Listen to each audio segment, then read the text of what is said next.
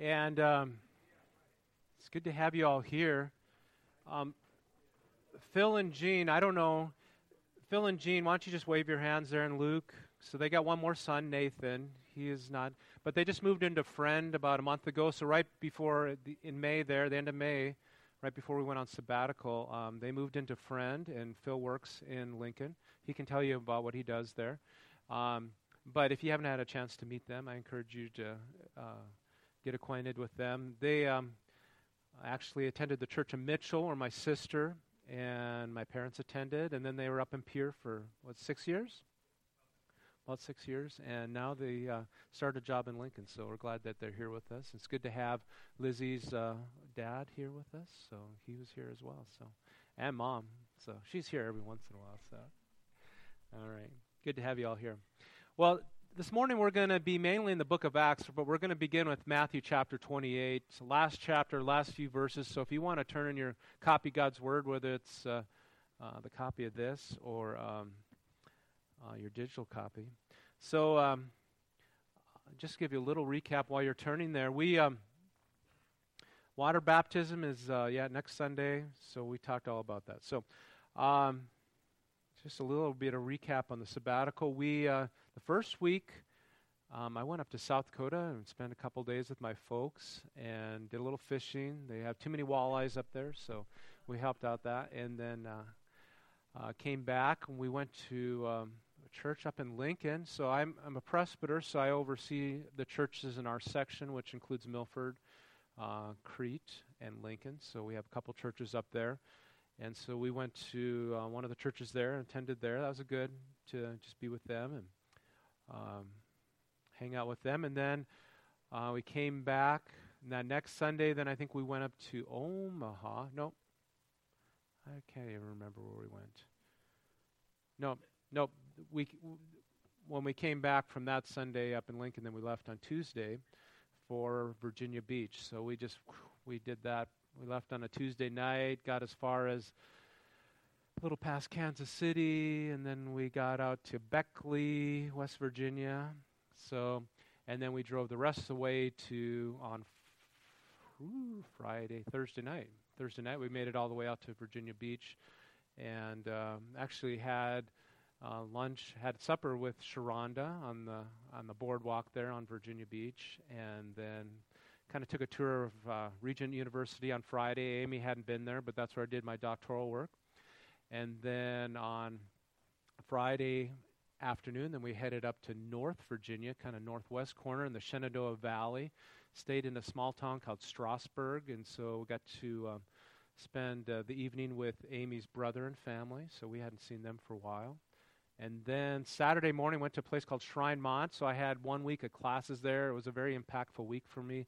It's in the Blue Ridge Mountains. That's on the west side of the Shenandoah Valley. It's just it's just beautiful there. So we hiked up a mountain there, and then we kind of did a little tour, and then we drove down to uh, Chuck and Leah's place. That's um, Jill's parents. They moved out to West Virginia, so it was on in route to where we were going to stay for, at our Airbnb. So we had lunch with uh, Leah and Jill. Jill happened to be there and got to see their place. And then we did like six days, kind of by the New River Gorge. If you're looking for a place just to go and get away, it is a beautiful area. I mean, all the terrain is like this, you know. So they're not, they, they call them mountains, so Rocky Mountain standards, they're not mountains, okay? But they are steep and it's all wooded and treed. And we went through some beautiful area, the George Washington National Forest, and all these beautiful places. And uh, you can look at some of our pictures. The gorge, New River Gorge, was beautiful. Uh, we did hikes there, and we didn't go rafting though. My wife says we couldn't do it without the boys, so uh, so that might have to be on our bucket list to do that with them. And so where we stayed at the Airbnb, I mean, there was places like going to Leah's, Chuck and Leah's place. I mean, there when we left Shrine Mont, there's no cell coverage. So, but you know, I don't know if you know this or not. If you load on your phone, uh, whether it is Apple Maps or um, Google, whatever, if you load that where you have internet and cell service, if you load your route and you hit a place where there's no service, your GPS takes over and you're fine. So that's what we did, and it worked out fine because there's a lot of places there was just no cell service. It was just nothing. So uh, that was kind of cool. So where we stayed at the Airbnb, there was no internet. There was a little bit of cell coverage, And I had a river, the Greenbrier River was just 60, 70 yards downhill from us. And so I fished there, caught a few small smallmouth. So um, it was a good time. So then we drove back en route, and then we kind of dropped down to Springfield, saw our family down there, and headed back. And then I did one more week up in South Dakota for a couple days. I did get one day of fishing in, but my dad somehow stepped on an inch and a quarter inch kind of wire nail and went up into his foot. He didn't realize it. And so they were treating it with antibiotics, but it wasn't getting better. Finally, they went in, they did the x ray, which he had asked for two weeks prior. Oh, there's something in your foot. so then they couldn't get a hold of it. They sent him to the foot doctor. He couldn't get a hold of it. So two days later, they finally operated and got it out of there. And, and uh, he's mending and healing. So, so I helped him out with that and uh, was there for them. So, amen. Well, let's look at Matthew chapter 28. Water baptism is something we're instructed to do in Scripture. So let's look at this passage together, and then we're, we're going we're gonna pray. It says, starting in verse 16 of Matthew chapter 28, the eleven disciples went to Galilee, to the mountain where Jesus had told them to go. And when they saw him, they worshipped him, but some doubted. Then Jesus came to them and said, All authority in heaven and on earth has been given to me. Therefore, go. Say, go. And make disciples and baptizing them in the name of the Father and of the Son and of the Holy Spirit, and teaching them to obey everything that I've commanded you. And surely I will be with you always to the very end of the age. Father, we just thank you for your word. It speaks to us, it guides us, and directs us. Uh, even today, Lord, and we just uh, we just pray for open hearts right now, Lord God, and um, just that the message will speak to the right hearts, Lord, this morning. That our hearts are open to receive. We give you the thanks. We ask it in your name. Amen. The Assemblies of God has two ordinances that we call them. Some churches have what they call, um, oh, it's even escaping me right now because we don't use that terminology a little bit, but things you're supposed to practice. Help me out, Marie. What's that? Say it louder. Doctrines? No. Sacraments. There you go. And we, you got it, Marie. and so sacraments are similar to what we call ordinances. The, the, pro, the, why, the reason why we don't use the word sacrament is sacrament usually carries with it the idea that I need to do these things to be saved. Okay? So water baptism is never held out as something, hey, you need to be baptized to be saved. It is something I do out of obedience. So I'm going to clear that up right away. I do that as an act of obedience, just like I would anything else. I am saved by faith through Christ alone, okay? Um, but there is a close correlation there that I am to be baptized. So if I have the opportunity to be baptized and I don't, then I am disobeying God. And then you have to work that out with God, okay? Because we are called to obedience and to follow Him, okay? All right. So the two ordinances that we practice out of obedience is the Lord's Supper and water baptism. Now, some churches practice infant baptism, and that, that stems back from the early church fathers like Augustine, okay? And he talked about original sin, so that when you are born into the world, you are born a sinner. Can you believe that? So, Gabriel, he, you know, with a name like Gabriel, how could you even be a sinner, right? He is. And the older he gets, there's going to be that day where he's going to look at his mom and Anna's going to say, I want you to do this. And he's going to look at her and he goes, No, right? Or he's going to run the other way in, in, in defiance, right? It's kind of that sweet little Gabriel. There's no way. But we are born into this world with sin, and Augustine called it original sin. So infant baptism became part of the early church there because they didn't want a child to be lost. Okay? They wanted them to be saved. But we never get that idea that baptism saves. And so parents offer their child an infant baptism in faith, right? Okay? So there are churches that practice that the Catholic, the Lutheran churches, other churches as well that practice that. We practice baby dedication where the baby is after the baby is born, what we see with Jesus, he was taken to the temple on the eighth day and he was dedicated to the Lord. So that is what we follow in, where the parents commit themselves to raise the child in the ways of the Lord. And in the Jewish tradition, there's something very significant that happens between age 12 and 13. When you become 13, that is called a bar mitzvah, right? And it is assumed at that age, then you assume the responsibility of your own sin. Okay? You assume that you are, it's called the coming of age. You are now responsible to keep the commandments of God, and you are held responsible if you don't keep those. And Christianity comes out of that Jewish tradition, does it not? And so um, we, we hold to the infant baptism. I believe there's a covering over a child until they are the coming of age, until they are at that place where they can make that decision for themselves. Okay? And so, anywhere from like, I don't know, 8, 10, 12, I believe a child, some more than others, are aware that they need to make that decision for Christ. I was age 5 when I remember praying the prayer of salvation. And I can't remember when I was baptized in water. It was probably age 8 or 10 sometime after that. But I remember making that decision. All right? So, uh, we're going to talk a little more about that. The one thing I would say is that if you've been baptized as an infant, as a child, your parents did that in faith, right? And they did that in good conscience. But what we're talking today about today is more of a believer's baptism. It is something that I do once I've made that decision as a, an adult, as a person that has come of age, okay? And I'm following personally by faith in obedience to what Scripture calls me to do. All right? So, we see in Scripture that Jesus says, Go into all the world, all the ethnos. That means ethnicities, ethnicities, right? Um, that is the Greek word there, so that's where we get ethnic and ethnicity, all right? We are to go into all the people groups of the world and share the gospel and to baptize them in the name of the Father, Son, and the Holy Spirit. And we see that happen in the book of Acts. So I want you to go to the book of Acts. So you're going to have to go through uh, Matthew, Mark, Luke, John, and then Acts, right? And you're going to see this pattern take place in the book of Acts.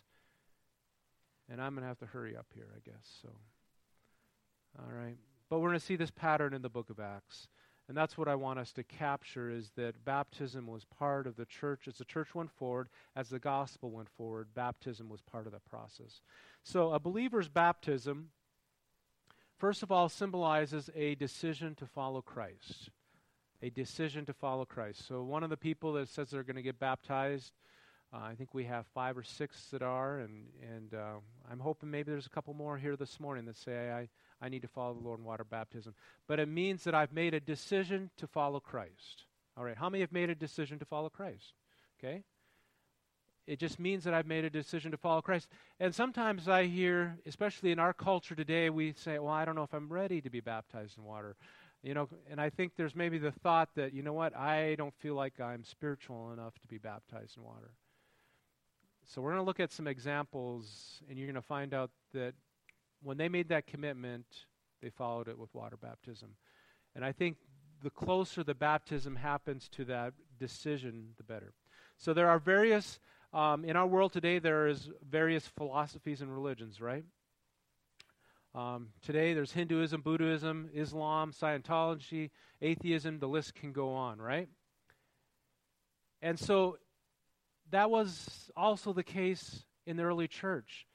And when the good news was shared about Christ, people had a decision. Were they going to follow Christ or not? And so Paul would go into communi- communities. He would start with the synagogues, and then when he got kicked out of there, then he would go into the Gentiles, okay? And he would share Christ. And people had a decision to make. Some followed Christ and they became a believer. Other people said, ah, I'm not going to have anything to do with this. They walked away. Some people even became very hostile towards Paul and his message. And you see that throughout the book of Acts. And so Paul was persecuted on several occasions. Once he, he was stoned and even left for dead. So, what would they do? They had a choice. Could they do their own thing? Would they worship other gods that were embedded in their culture? And there were plenty of gods and false gods and idolatry. The Greek gods, you know, movies, a lot of movies are based on them now, but that was very much embedded into the Greek system all right? On different hilltops, you had Zeus and you had um, all the different ones, Athena, I think. Yeah, all, different ones that were there. Um, and so they had choices to make. Would they put their faith in Christ or would they continue in the gods that surrounded them. And so, as Paul went from town to town, you see that process take place of people coming to know Christ. So, I want us to look at Acts 2 36 through 34, first of all. This is on the day of Pentecost. Okay? So, day of Pentecost takes place 50 days after Jesus is crucified and resurrected. You had the crucifixion and resurrection. 50 days later is the Feast of Pentecost that happened every year. But on that day, God pours out His Holy Spirit. And so there's signs that accompany that. There's a rushing wind, sound of a mighty rushing wind. Uh, they speak in other languages, tongues. Um, they heard the mighty Russian wind. What did they see? Tongues of fire. There we go. It's a multisensory experience. They see that. The crowd gathers. They say, What is this? Right? And so Peter gets up and he preaches. He said, Hey, this was what was prophesied by the prophet Joel. And then he tells them about Christ, the one that you crucified. He is the Christ and the Savior. And this is what it says in verse 36. Therefore, let all Israel be sure of this that God has made this Jesus, whom you crucified, both Lord and Savior, Messiah. When the people heard this, they were cut to the heart. That's conviction and said to Peter and the other apostles, Brothers, what shall we do? Peter replied, Repent and be baptized. Every one of you in the name of Jesus Christ for the forgiveness of your sins, and then you will be, receive the gift of the Holy Spirit. The, the promise is for you, your children, and for all who are far off, all whom the Lord will call. And so, 3,000, 3,000 are saved and are baptized that day. Isn't that great? Isn't that incredible? And so they say, What shall we do? They're cut to the heart. They know that they say, What shall we do? Peter says, Accept Christ as your Lord and your Savior and be baptized and repent of your sins. And that those people get saved. And so when we are baptizing people, it is saying, I have made a decision to follow Christ. It doesn't mean that I have my act totally together. Okay, I'll let you know when I get my act all totally together, okay? All right? It doesn't mean that you have your act all totally together. What it is saying is that I've made a decision to follow Christ, and I'm going to do my best to follow him. And God's grace is there to help us along the way. As we stumble, as we fall, we make mistakes, His grace is there to help us. It's not to be abused, but it is there when we need it. Amen? Um, so, we see all these people, they make a decision to follow Christ and they follow it with water baptism. Number two, a believer's baptism symbolizes a new life in Christ. A new life in Christ. I want us to look at Romans 6. 6. Um, so I lied. We are going to look at Romans. So keep your hand in Acts. Go ahead, just uh, one book to Romans 6. And I don't know if I'm going to read all this here. the passage that Aaron read kind of touched upon it as well. But Romans 6 1 says, What shall we say then? Shall we keep on sinning that grace may increase? By no means. Okay, so Paul's talking about, you know, God's given us grace, but that we're not supposed to abuse it. We are those that have died to sin. How can we live in it in any longer? Or don't you know that we were all baptized into Christ Jesus? We're baptized into his death. We are therefore buried with him in baptism into death, in order that just as Christ was raised from the dead, through the glory of the Father, we too may uh, be raised to a new life in Christ. I'm going to stop right there. And so when we baptize somebody, the idea of baptism is immersion, okay? That's what it literally means in the Greek. And so we put somebody under the water, right? It's kind of like why under the water? Well, it represents a watery grave. It represents, hey, I've died to an old way of life. And then I'm being raised to a new life. That's the resurrection. All right? So I'm a good pastor. I won't leave you there. Although I did have a request to leave a son under the water just a little bit long. Wash out that honoriness. No. Um, I'm a good pastor. I won't leave you there. But it symbolizes that we've died to that old way of life and I'm being raised to new life. You know, think about Eve. Um, Eve in the garden. The serpent comes to her and says, Hey, why don't you have a, take a bite of this fruit? And she goes, No, we can't. God says, We'll die if we eat it. He goes, Oh, you won't die, right? And they took a bite of the apple. Did they die? Yes and no. Yeah, not right away, right? They didn't die physically, but they died spiritually, right?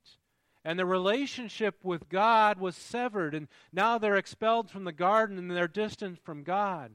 And so now God had to put a plan in place to redeem that relationship with Him. And that's why He began the process to put in place for Christ to go to the cross. It symbolizes that we've died to an old way of life and we've been raised to a new life. Martin Luther would keep his water baptismal certificate, I believe. I don't know if it was in his office or someplace in the house, but he had it on the wall. He had it framed, I don't know, whatever. But he'd point at it. And he would look at Satan and he'd say, I was baptized on certain certain date. Why did he do that? Because it was a reminder that he had died to an old way of life and had been raised to a new life. And for Luther, Luther, I, I, appreciate Luther because he was real. He understood that, you know what, I does it mean if you get baptized you're never going to have a temptation or a bad thought again? Absolutely not. But it's a reminder I made a decision to follow Christ, and I have died to an old way of life, and I'm being raised to a new life. Amen? And sometimes you maybe need to frame that baptismal certificate, put it up on the wall, and just as a reminder hey, I, I died to that old way of life, and I've been raised to a new life. That's what Martin Luther did. Um, Acts chapter 16. Acts chapter 16. Paul ends up in Philippi because of a vision, because of a dream. And he was going to go north into Asia, and God, says God, the Holy Spirit closed the door. We don't know what that means. It just means that the door got closed. And Paul's saying, What do I do? And so God gives him a vision, a dream. So I want you to go to Macedonia. So he goes over. The first place they get is to Philippi, and they, they go to kind of the river there. Lydia and her family get saved, and I think she has some wealth, and so she, act, she actually kind of provides for Paul and Silas uh, just financially, price some meals, maybe a place for them to stay.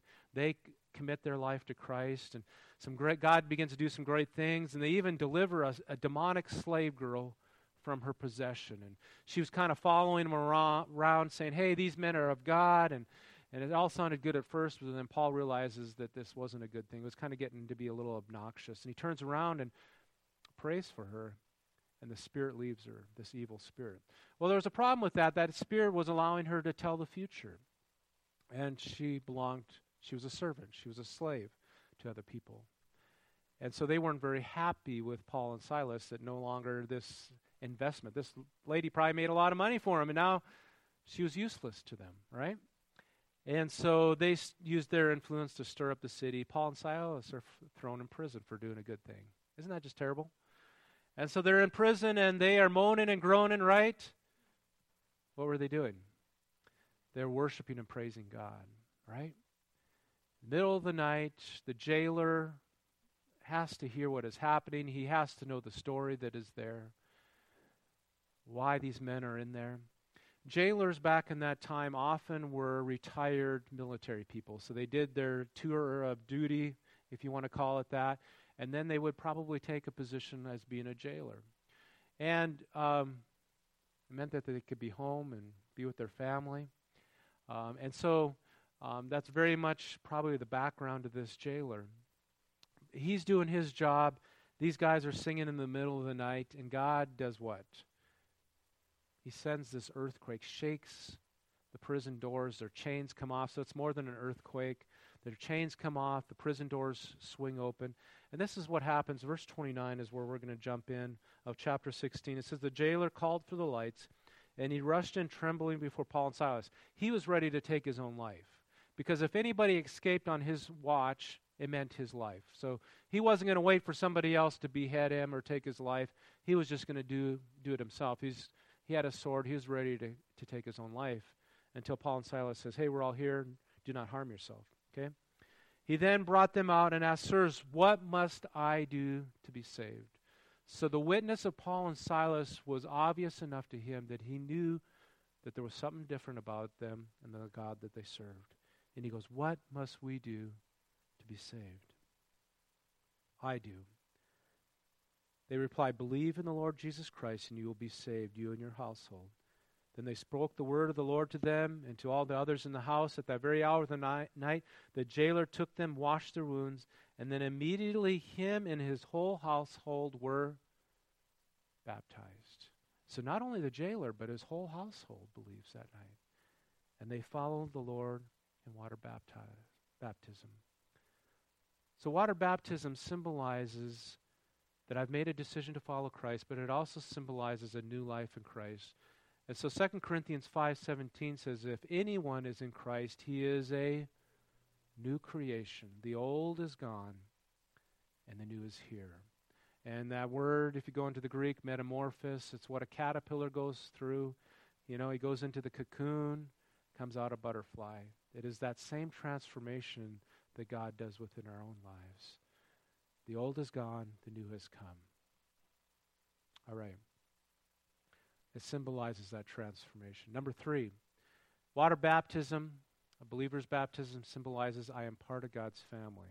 You know, most organizations have some way of communicating they are part of that organization, right? That they belong. They have a ceremony or they do something, right? Uh, to symbolize that. In a similar way, water baptism symbolizes that you're now part of God's family, all right? Um, the church means um, called out the called out ones. And so um, you are part of God's family, His church. Now, the early church, Jesus' instructions were to go into all the world. So, that, in your mind, what would that mean? Help me out with that. All the world. What does that mean? Everywhere? Africa, Asia, Middle East. Where? Maybe beyond, right? Go into all the world. That's what we would, when we read that, that's what we, we would interpret. All people, right? Race, color, nation. But for the Jewish people, they saw God's plans as only pertaining to them, to the Jewish people. They were God's chosen people. And so they're to go into all the world to preach the gospel. They're, they're telling other Jewish people, but they are not reaching out to the Gentiles. So, how many are Gentile here? Yeah. How many have Jewish blood in them? My wife does. My kids do. Yeah, a few of you do. But most of us would be excluded from that if God hadn't extended it beyond the Jewish people. And we know that they only saw that the world to be that they were to reach to be the Jewish population because Peter is having He's, he's upstairs on a housetop. He's ready for supper. They're cooking the food down below it. He can smell it. it the, the, you know, the aroma is coming up. His stomach, you know, is getting ready. He's hungry, okay? And as he's there, he's thinking about, oh man, I'm hungry. I'm ready. He, he has this vision. He's awake. He, it's a vision. And it's of what? Unclean animals, pigs, right? And all these things that he, as a Jewish person, person that were not kosher, he wasn't supposed to eat. And it's kind of like God says to him, "Get up and eat." It's kind of like, I'm a good Jewish person. I would never eat that. He doesn't have that vision just once, but twice, three times. The food is ready, and all of a sudden there's a knock on the door, and some Roman soldiers are there and say, "Hey, will you come with us?" Now, just the Roman soldier thing. Who, who crucified Christ? Romans, right? All right, and who is doing the persecuting? A lot of the Romans, right? And so now Roman soldiers are knocking at the door. You know, if you were Peter, wouldn't there just be kind of a knot in your stomach? But God had prepared him. It says he goes with these two, these soldiers, to a man's um, home. He was a Roman centurion. His name was Cornelius.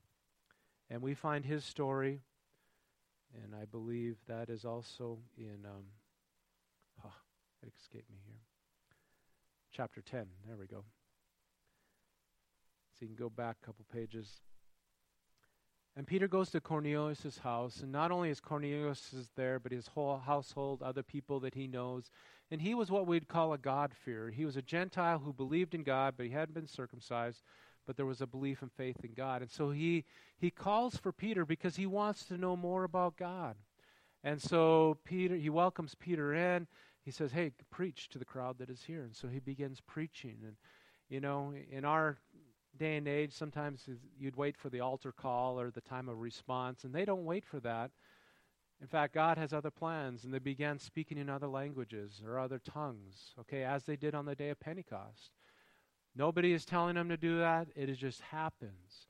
But it was a pivotal moment because at that moment, the Jewish people that were there, including Peter, realized you know what? God has poured out His Holy Spirit upon them just as He did us. So, following the logic, that means that they must be part of God's plan too. They are part of God's salvation. And so they receive Christ that day, and he goes, What's keeping them from being baptized in water? And they're baptized in water. So, verse 44, let's follow that of chapter 10. It says, While Peter was speaking these words, the Holy Spirit came on all who heard the message. The circumcised believers who had come with Peter were astonished that the gift of the Holy Spirit had been poured out even on Gentiles. Okay? So this was really shifting their paradigm, okay? Then Peter said, Surely no one can stand in the way of their being baptized in water. They've received the Holy Spirit just as we have. So he ordered that they be baptized in the name of Jesus Christ. Then they asked Peter to stay with them a few days. And he probably taught them and discipled them. So, water baptism now we see that they were baptized and it symbolized hey what you know what they are part of god's family even these gentile believers and paul would then take that to the whole new level as he would go into primarily gentile areas and share the gospel i'm going to have the musicians come water baptism um, it does not save me but there again I, there's it, Scripture is so clear on it that if we don't follow Him in baptism, we're actually saying, God, I know what you say in your word, but I'm not going to do it. You get the idea? And I always say that if, if you're not willing to follow the Lord in water baptism, what are you going to be willing to follow Him in? Are you going to be willing to say no to the temptations of the world and to other things that are there? Baptism is kind of that first step. It's a declaration, it's a testimony to your friends and your family that I've made a decision to follow Christ. So if you're going to be baptized in water, we invite you to invite your friends and family. It's a great opportunity just to sh- share Christ with them. You don't even really have to say much. You just let your testimony, your life, your decision speak to them that I've made a decision to follow Christ. And so next Sunday, we're going to give that opportunity. Um, uh, we're going to do an or- orientation on Wednesday night. If you can't be here Wednesday night at 6:30, uh, during the Discovery Club time. And I need to coordinate with Andy. I think they're just going to be meeting outside on Wednesday. So, um, but I can meet with you in the office and uh, at 6:30. If you want to be baptized in water, if not, you need to let me know so I can maybe get that covered today. But water baptism declares that I've made a decision to follow Christ, that I'm a new creation in Christ, and I'm part of God's family. Amen. Would you stand with me this morning?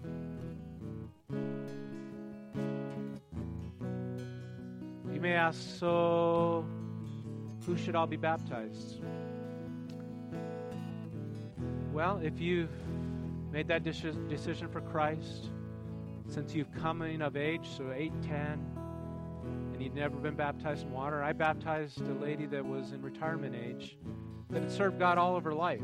This is up in North Dakota her hindrance was that she didn't want to get water in her ears. So I said, we got an easy solution for that. We just got her some of those foam earplugs, put them in there, and she got baptized. But that was the thing that had kept her. Man, it was a powerful moment for her. Um, so sometimes we have issues. I had one guy that was, he just didn't want to be up in front of people. We, I baptized him in a horse tank out in the back of his property. Um, he had it all filled up and ready to roll. baptized him out there. He eventually became one of my board members. Um, but then others, you know, you're maybe you were baptized as an infant. Your folks did that in faith, and that's great. But I think it's still good that when you've made that decision as an adult, that you say, "Hey, this is my decision. I appreciate what my parents did." There's no, it's not dishing that. It's not dishonoring it. It's just saying, "I've made a decision." And maybe you made that decision earlier and you just kind of you lost your way. And maybe you've come back.